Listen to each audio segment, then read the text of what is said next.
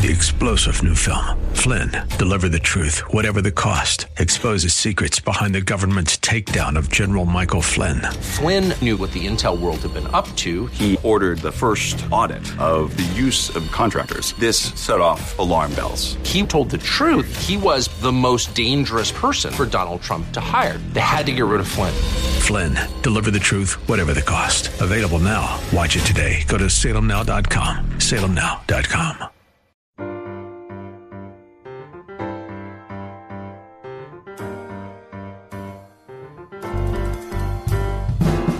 Welcome to His Life Revealed with Pastor Todd Granger of His Life Fellowship in San Antonio, Texas. We're so glad you've chosen to join us today. Our passion at His Life Ministry is to help believers know Him and show Him. So we keep it simple. It's just about Jesus. Our prayer for you today is that the Holy Spirit will make His truth plain to you so you can walk in freedom and enjoy the life of union that God designed you to live. And now, here's Pastor Todd.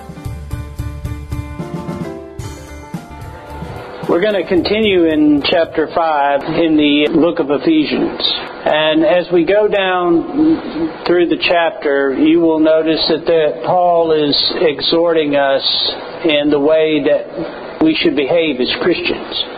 That Paul wants you more than anything to understand who you are, more than he wants you to understand who you're not.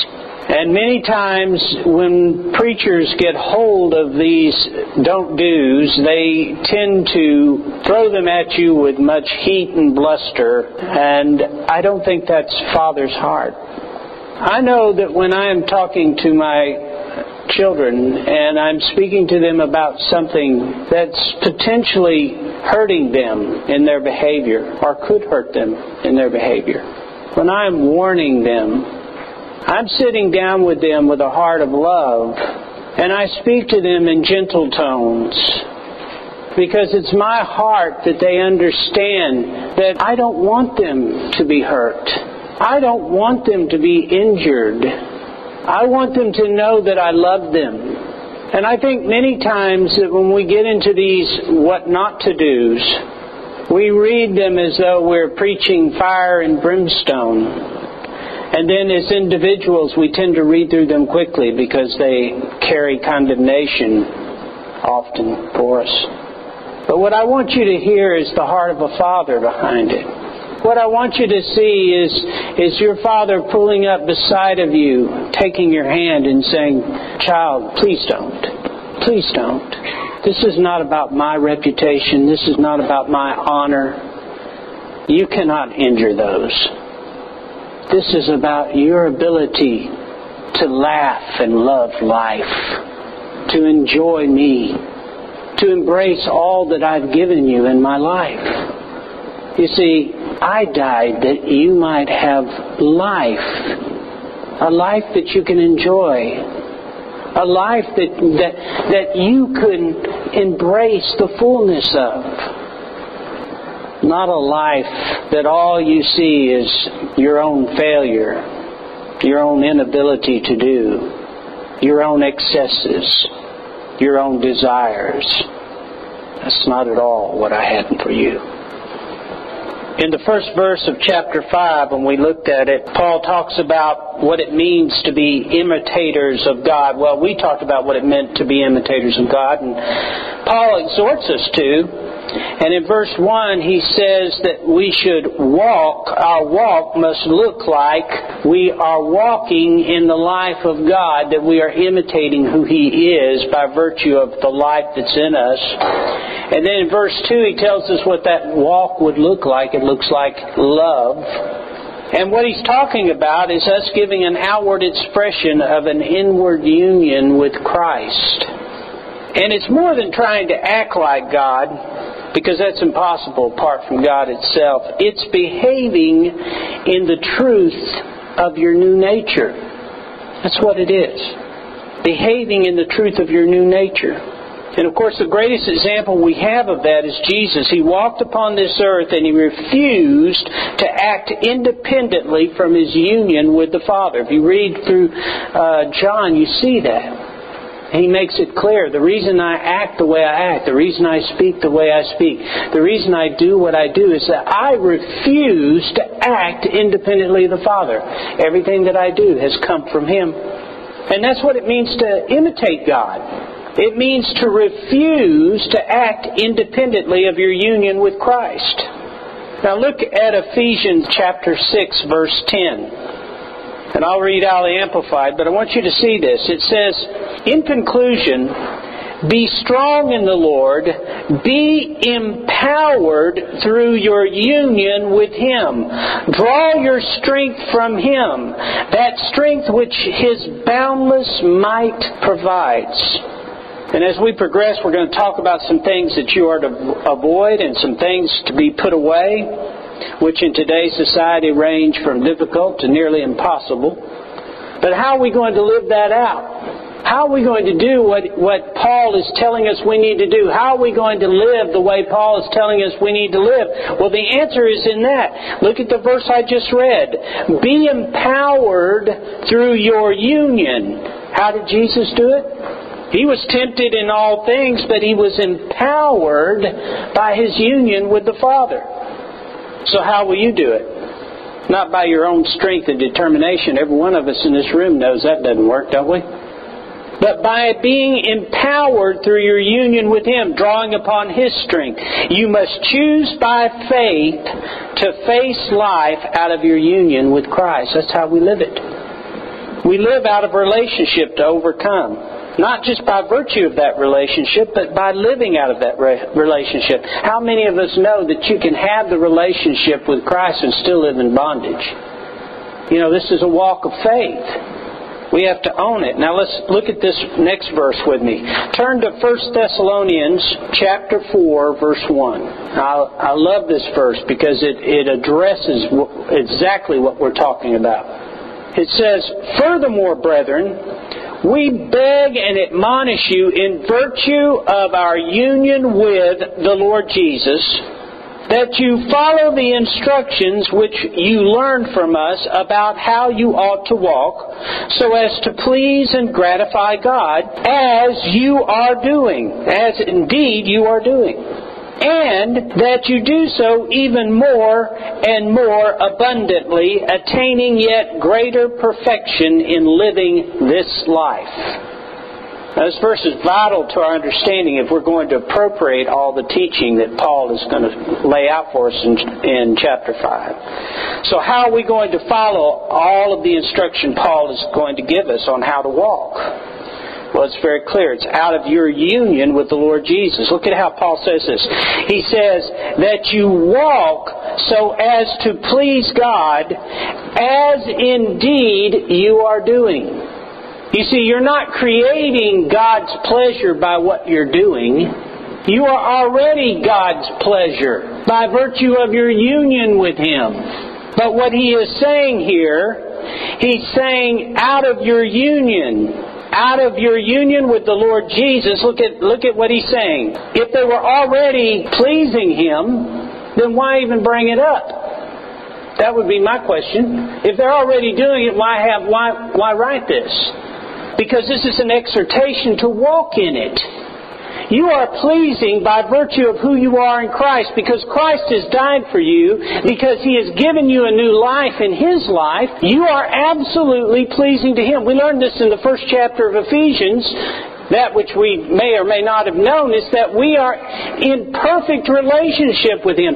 Nothing is going to change that. We are sealed by the Holy Spirit. Sealed as a container is sealed against corruption. Our union with Him is incorruptible. We are kept by Him. This is not going to change, okay? But he is saying, by virtue of our union with him, walk as pleasing to God out of that union, walk as pleasing to God. Out of that perfection, walk as pleasing to God. Live out of the truth. Live out of it and through the life of Christ within you. So here's the motto for reading the letter of Ephesians as we get into chapter 5 and 6. Here's the motto. When Paul says walk in it, don't hear law, hear the love of God. When Paul says don't, don't hear law, hear the love of God. It is God's way of saying, look, if you want this life to be real to you, if you want it affirmed in your spirit, if you want to realize the truth of it, if you want to experientially enter into it, walk in it. Walk in it. Own it. It's the truth. And it goes further than that. Paul says, walk in it. Don't hear law, hear the love of God. He says, enjoy it, explore the truth, validate it by faith in your life.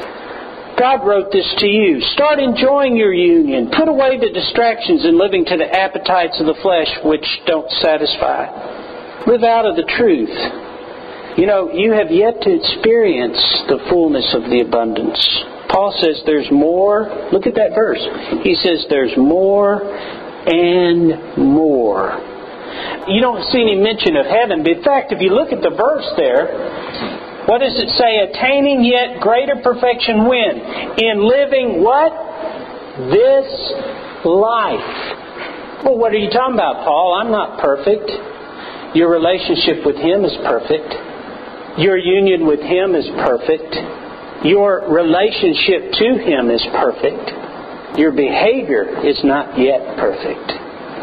But as you walk with Him and live out of the union that you have with Him, as Jesus expresses His life through you in daily living, as you begin to feed out of the obedience of your life, as you begin to grow and be nurtured and mature out of the obedience of your life, you grow more and more into the perfection of His life.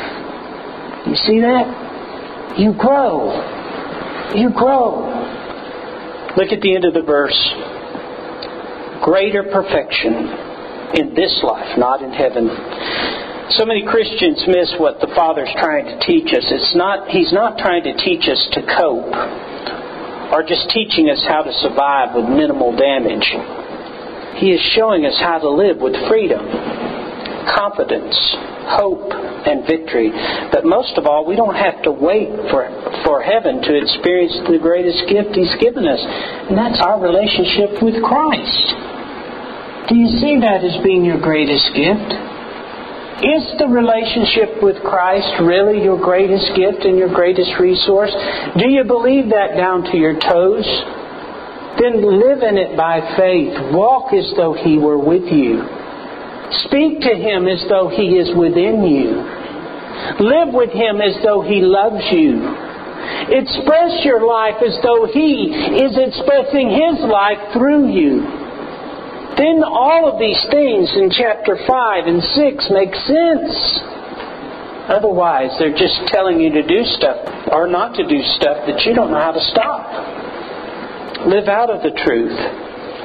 Okay, so now we know who we are, and we, uh, we know we're in Christ, and we know this is lived out through His union. So let's look at the practical instruction for living. And in order to maintain context, I'll go ahead and read the first two verses that we've already gone through, the first part of chapter 5.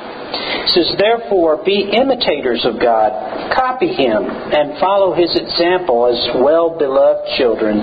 Imitate their Father, and walk in, esteeming and delighting in one another, as Christ loved us and gave himself for us, a slain offering and sacrifice to God for you, so that it became a sweet fragrance. But immorality, sexual vice, and all impurity of lustful, rich, wasteful living or greediness must not even be named among you, as is fitting and proper among saints, God's consecrated people. And if I were to rephrase this, I would just say, as well beloved children of God, who are to be little revealers of God Himself, we should, by virtue of our relationship, be walking in love, which is His character. That's the truth. But Paul says if you're walking in His love among the brethren, these things should not even be named or attributed to your behavior or your expression. And what are these things? Immorality, sexual vice, and all impurity. Now, I'm not going to put those things under the microscope, which is usually done from the pulpit. I think if there's any failing in preaching, it's that we tend to put a spotlight on sin and a pin light on Jesus. And we end up creating the issues in people's head or reviving the issues in people's heads. What we need to be focusing on is Jesus. And if we had our eyes upon Him and our focus upon Him, these issues would not be the issues they are in most lives. So we're not going to go there. We're going to talk about why we don't do it, but we're not going to live in it. And I'm not going to recreate it for you. Okay? I doubt there are very many of you who are not aware what these words mean. We live in a world that uses its God given creativity to expose us to every form of wickedness and evil. I mean, we can't escape it. It's it's in on the internet. It's uh, on television. It's in the radio. It's in the lyrics of the song. It's on billboards. It's in the conversations around us. It's constantly upon us. This has been done slowly through the years to the point many of us would, uh, who have begun to get used to it, would kind of be like Lot. If God were to do some kind of miraculous intervention, we would wonder what all the fuss was about. But the truth of the matter is that we have become, we've become slowly callous to a lot of it. Have you ever heard the illustration on how to boil a frog? That if you just throw a frog into a pot of hot water, he'll jump right out. How do you how do you boil a frog? You just turn the heat up just very, very, very slowly. Or the frog doesn't even notice it, and eventually he's cooked. Not that that would be very appetizing. But that's what society is doing. This is how these things creep into our lives in seemingly small, insignificant increments. Society is turning up the heat so that the things that would not even have been mentioned in polite company a few years ago are now the subject of jokes, t-shirts, bumper stickers, emails. We're inundated with it. When the world and the flesh is our focus, we become insensitive and blind to its corruption. And here's the issue, guys. The corruption is, is becoming more and more prevalent. So here's what happens. Before, we could take our eyes off Jesus, and to some degree, we could see the morality of man and the standards of society would support us, and we could walk in that with feeling good about ourselves as Christians. But now you take your eyes off Jesus and there's all manner of corruption waiting to seduce your eyes and invade your thinking. You have no place to look. You need, Christian, to make sure that you understand that there is only one place for you to focus your attention, not upon yourselves, not upon your own righteousness, not upon anything in this world, but upon Jesus. There's no room for anything else. We look at what the world puts forth as entertainment and say, oh, well, it's a small compromise. You know, I've, I've been there. I'm a parent. You know, you see things you want to watch, or you hear things you want to listen to. Oh, well, just a small compromise here, small compromise there. Let me tell you something, particularly for you parents. Understand this a small compromise for you today becomes a lifestyle for your children tomorrow. Just a small compromise here, a small compromise there. Paul says, don't live that way. It's a lie. Don't live a lie. The sins we're talking about are really just seeking to gratify the need for intimacy with God by flirting with or engaging in an intimacy with something else or someone else. And you understand that lust is a distortion of love. In order to lust, you must see people as objects for selfish gratification. You can't see them as human anymore. They're all about you and your need. These sins are debilitating for the Christian because they're making a commitment of the body and the soul to self gratification in a way that establishes mental and physical patterns that will distort your ability to live life and to love, that will not easily be done away with, that will literally affect how you see your relationships from the day you begin to the day you end. I'm not saying this is beyond the, the grace of God. I've, God's done it in my life. I'm saying that if I were to speak to my children, I would say, please don't pick that baggage up. Please don't scar your lives that way. God's big enough to handle it, but you hurt yourselves. And I don't want to watch you hurt. And not only that, you hurt other people. It's more than just you involved we start believing, now listen to this, we start believing that self gratification is the purpose of all relationships and begin to leave a trail of wounded people behind us. We believe that every relationship is about self gratification, and that's how bitterness starts and anger. That's how jealousies and all of these things begin to creep into our lives because it's all about us. Every relationship is about us in some way. Listen, people, as children of God, you don't have a right to claim any relationship for yourself. It's all about Him. Even my precious children, my own flesh and blood, it's all about Him. My lovely wife, it's all about Him. You know, we sing in that song, Oh Lord, I'm sorry for the thing that I have made it. Well, when we grab hold of something, we make a thing out of it. For God, it's a person. I cannot love my children apart from Him. I cannot love my wife apart from Him. If I do, it's all about self gratification. Self centered living is a self imposed judgment that will literally destroy your life.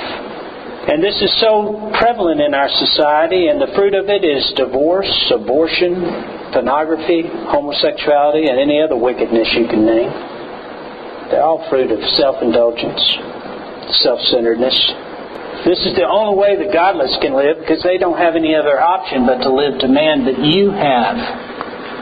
It's not life for you, it's death. There's only one way you can live life, and it's through Him, and it's by Him. Paul says that it should not even be named among you, along with rich and wasteful living or greediness.